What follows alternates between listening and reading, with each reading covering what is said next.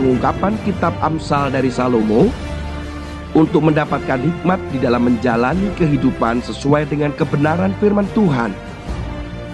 Dibawakan oleh Tony Nardiwiono. Selamat mendengarkan.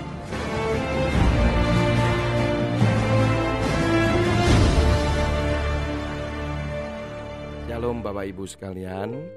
Sekarang kita masuk di dalam pembacaan firman Tuhan di dalam kitab Amsal pasal yang keempat ayat 5 dan 6. Demikian firman Tuhan. Perolehlah hikmat, perolehlah pengertian. Jangan lupa dan jangan menyimpang dari perkataan mulutku. Janganlah meninggalkan hikmat itu, maka engkau akan dipeliharanya. Kasihilah dia, maka engkau akan dijaganya. Saudara, kata-kata pengetahuan, hikmat, dan pengertian di dalam kitab Amsal itu akan berulang-ulang-ulang disebutkan. Nanti saudara akan juga menemukan di dalam beberapa ayat demi ayat di dalam tulisan Salomo Amsal ini. Mungkin kita mengalami kebingungan Sebenarnya apa perbedaan antara pengetahuan, pengertian, dan hikmat? Pada kesempatan ini, izinkan saya untuk memberikan perbedaan, supaya kita tidak salah di dalam membaca, memahami, dan merenungkan. Yang pertama adalah pengetahuan.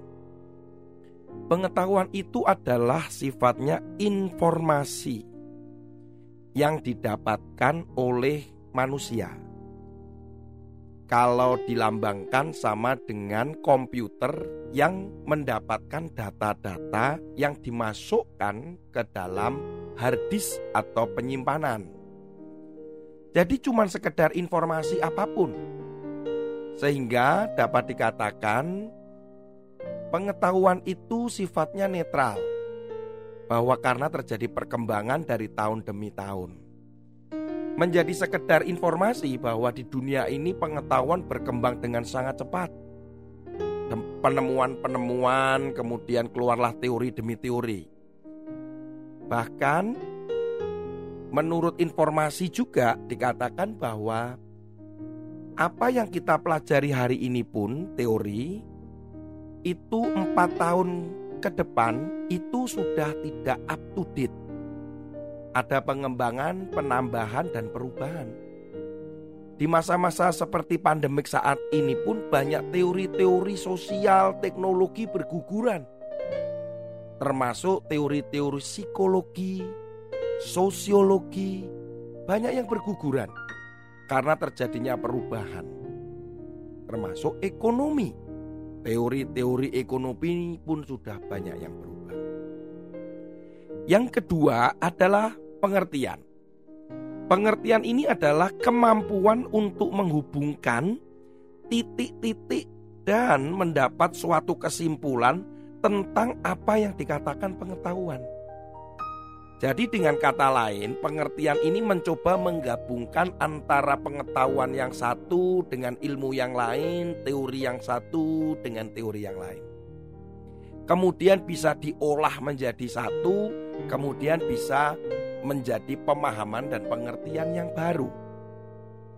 Kalau di dalam komputer, maka ini disebut prosesornya untuk mengolah Data-data itu diolah di dalam komputer.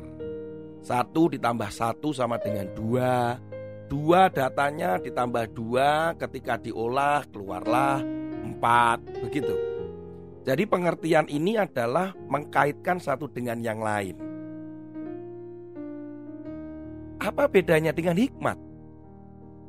Hikmat itu ternyata adalah kemampuan untuk mengambil pengetahuan dan pengertian itu saat diterapkan. Jadi hikmat ini adalah sifatnya aplikatif yang bisa dilakukan. Penerapannya bagaimana? Nah, di sinilah sebenarnya masalah muncul. Mengapa? Walaupun di dalam pengertian bisa muncul. Karena salah mengolah juga bisa. Tetapi lebih parah apabila di dalam melakukan dari hasil pengetahuan dan pengertian itu salah. Makanya hikmat ini penting. Jika kita melihat secara kebenaran firman Tuhan, hikmat ini diperlukan untuk memberikan pertimbangan bahwa ini benar atau salah, baik atau tidak, membangun atau tidak, berguna atau tidak. Saudara, firman Tuhan katakan di dalam 1 Korintus pasal yang ke-10 ayat yang ke-23. Segala sesuatu diperbolehkan, benar, tetapi bukan segala sesuatu berguna. Segala sesuatu diperbolehkan, benar, tetapi bukan segala sesuatu membangun. Di sinilah sebenarnya untuk menjelaskan tentang hikmat bahwa tidak semuanya pengertian itu ketika diaplikasikan berguna bisa saja mencelakakan.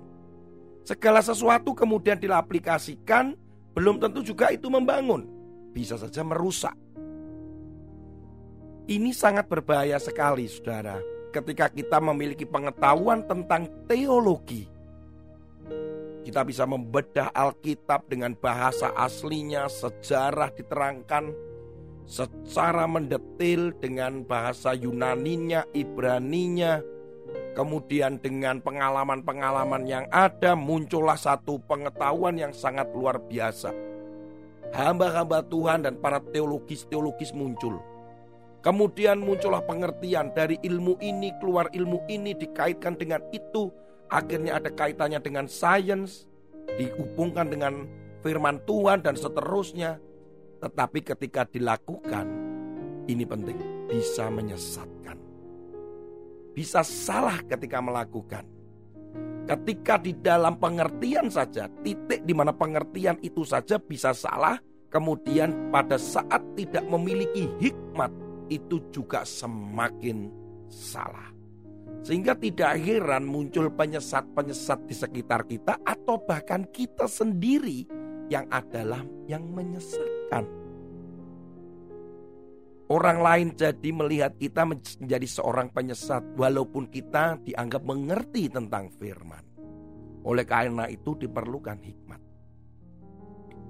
Saya akan memberikan ilustrasi sederhana tentang sebuah kisah nyata yang mana itu saudara pasti pernah dengar bernama Alfred Nobel.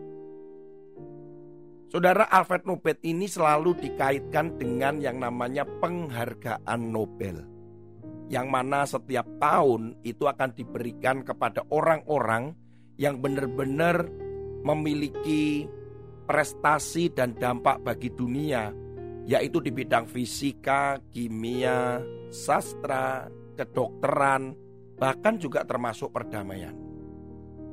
Saudara, kenapa sebenarnya Nobel Prize atau penghargaan Nobel ini muncul?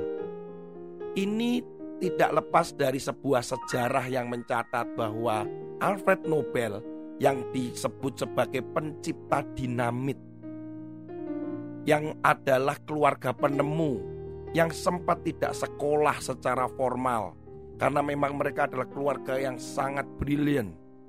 Ayahnya saja adalah seorang anak Tuhan bernama Immanuel Nobel menciptakan begitu banyak mesin termasuk mesin bubut putar yang digunakan pada kayu lapis modern dan penemuan-penemuan yang lain.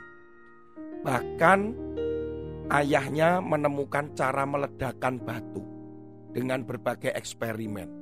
Nobel atau Alfred Nobel ini belajar dari ayahnya tentang bagaimana alat atau bahan peledak itu. Kemudian Alfred terus belajar tentang bahan peledak. Yang ujung-ujungnya sampai pada penemuannya dia, yaitu menemukan dinamit. Ternyata penemuan dinamit itu tidak berhenti sampai di situ. Kemudian Nobel sempat terus melakukan penelitian dan eksperimen, terutama ketika dia mulai mengerti bahan-bahan yang lebih kuat daripada dinamit. Dia menemukan gelignit pada tahun 1875 yaitu sebuah bahan peledak yang lebih kuat lagi. Penemuannya ini digunakan oleh perusahaan-perusahaan pertambangan waktu itu. Dan ini menambah pundi-pundi kekayaan Alfred Nobel. Alfred Nobel semakin kaya. Dia memiliki 355 hak paten penemuan dan bahkan dia memiliki 90 pabrik senjata di Eropa. Alfred Nobel tidak pernah berpikir sedikit pun bahwa penemuan tentang bahan peledak dinamit atau yang lebih dahsyat dari dinamit itu untuk membunuh untuk meledakkan atau mencelakai orang. Alfred Nobel hanya ingin bahwa dia membantu dunia pertambangan dan semuanya itu yang berguna. Tetapi faktanya tidak demikian. Bahwa dinamit itu atau bahan peledak itu digunakan oleh beberapa negara, dibeli, diolah, digunakan senjata untuk mereka berperang. Alfred Nobel menginginkan kedamaian tapi faktanya adalah peperangan. Sampai akhirnya Alfred Nobel dijuluki sebagai Merchant of Death. Artinya adalah pedagang kematian. Saat dia membaca surat kabar, ketika dia disebut sebagai pedagang kematian, karena pada saat itu isunya adalah dia sudah mati, padahal itu adalah adiknya. Tertulis di dalam headline surat kabar disebutkan, pedagang kematian sudah mati. Dari situ dia tersadar dan terhentak bahwa ternyata penemuannya tidak semua orang menyenangi. Banyak orang yang dicelakai, banyak orang kecewa, banyak orang mati karena akibat penemuan itu. Oleh karena itu, Alfred Nobel satu bulan sebelum kematiannya, dia menuliskan sebuah wasiat. Alfred menandatangani sebuah wasiat terakhir, di mana ia menginginkan 94% dari kekayaannya diberikan kepada mereka yang berhasil melakukan pencapaian luar biasa. Ini penting juga dan bermanfaat bagi orang banyak, termasuk dalam perdamaian. Alfred Nobel ingin bahwa dia dikenal bukan sebagai pedagang kematian, tetapi pencipta perdamaian. Dari kasus ini saja kita tahu bahwa ilmunya tidak salah karena menemukan bahan-bahan secara alami diolah sedemikian rupa itu ilmunya kemudian ada pengertian karena digabungkan dengan ilmu kimia, ilmu fisika, digabungkan sedemikian rupa menjadi sebuah pengertian. Tetapi ketika menjadi dinamit yang awalnya digunakan untuk meledakkan batu-batu di tambang, digunakan untuk membunuh orang dan dalam peperangan, bahkan tindak kejahatan, di sinilah fungsi daripada hikmat. Ternyata digunakan dengan salah. Oleh karena itu orang yang tidak berhikmat itu berbahaya sekali. Ketika saudara dan saya hidup di dalam pengertian atau dalam pengetahuan tentang firman. Kita mengerti bahwa firman ini sangat bermanfaat, berguna, apalagi digunakan di dalam ilmu ini, ilmu itu, di dalam ekonomi, di dalam sosial. Tetapi ketika kita melaksanakannya, digunakan untuk memanipulasi orang, menyerang orang, kemudian mempersuasi, kemudian mengontrol orang lain, bahkan menuduh, mencelakai orang lain ini menjadi salah, saudara. Mari kita memerlukan hikmat itu, bahwa hikmat ini penting sekali di dalam setiap kehidupan kita. Saudara boleh pintar, boleh belajar, itu harus. Kita memahami dan mengerti, anak kita belajar, kita mengerti mereka. Bahkan mereka belajar di luar negeri sampai S2, sampai S3. Dukung dan dorong mereka. Tapi penuhi anak-anak kita dan penuhi diri kita dengan hikmat Hikmat itu adalah perkataan, keinginan Tuhan yang dinyatakan dan ingin kita lakukan. Itu adalah firman Tuhan itu sendiri. Gak cukup kita cuma pintar, tidak cukup kita hanya mengerti, tetapi kita harus ada firman yang menjadi penentu dan dasar kita melakukan, menyatukan pengetahuan dan pengertian itu. Bagaimana digunakan untuk memberkati orang, bagaimana menjadi berkat buat orang, bagaimana bisa memberi orang lain itu uh, berguna dan baik. Firman Tuhan juga katakan, olah, kelola bumi, multiplikasi. Di situ kita akan melihat bahwa semua resource itu semuanya untuk dikelola dan untuk kemuliaan nama Tuhan. Tuhan Yesus memberkati saudara. Haleluya. Amin.